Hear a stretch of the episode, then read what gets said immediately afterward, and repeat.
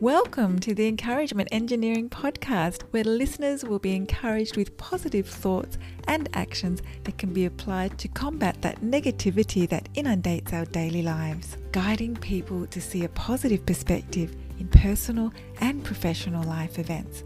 Now, here is your host, Bob Brum, the Encouragement Engineer. Bob Brum here, Tampa's Encouragement Engineer, offering you another encouraging quote from Marcus Aurelius Antonius.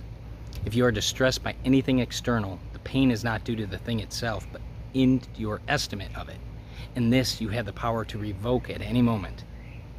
I'm human just like you and, it, and go often go in a direction that you don't want.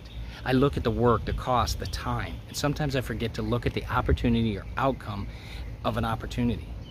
Our power to overcome these worldly thoughts can be powerful to achieve our dreams. Faith has a lot to do with this, and I try to rely on my faith many times to overcome these fears to put it, I put into my head. Faith allows us to look at these goals and opportunities without the stress factors or fear. If you're part of a group, company, organization, you'd like some help to see the value of a positive perspective and positive action in your life, I'd love to help. Feel free to contact me at my website at bobbrumspeaks.com. And I also encourage you to subscribe to my podcast the Encouragement Engineering Podcast, played wherever you listen to podcasts. I hope you have a great day.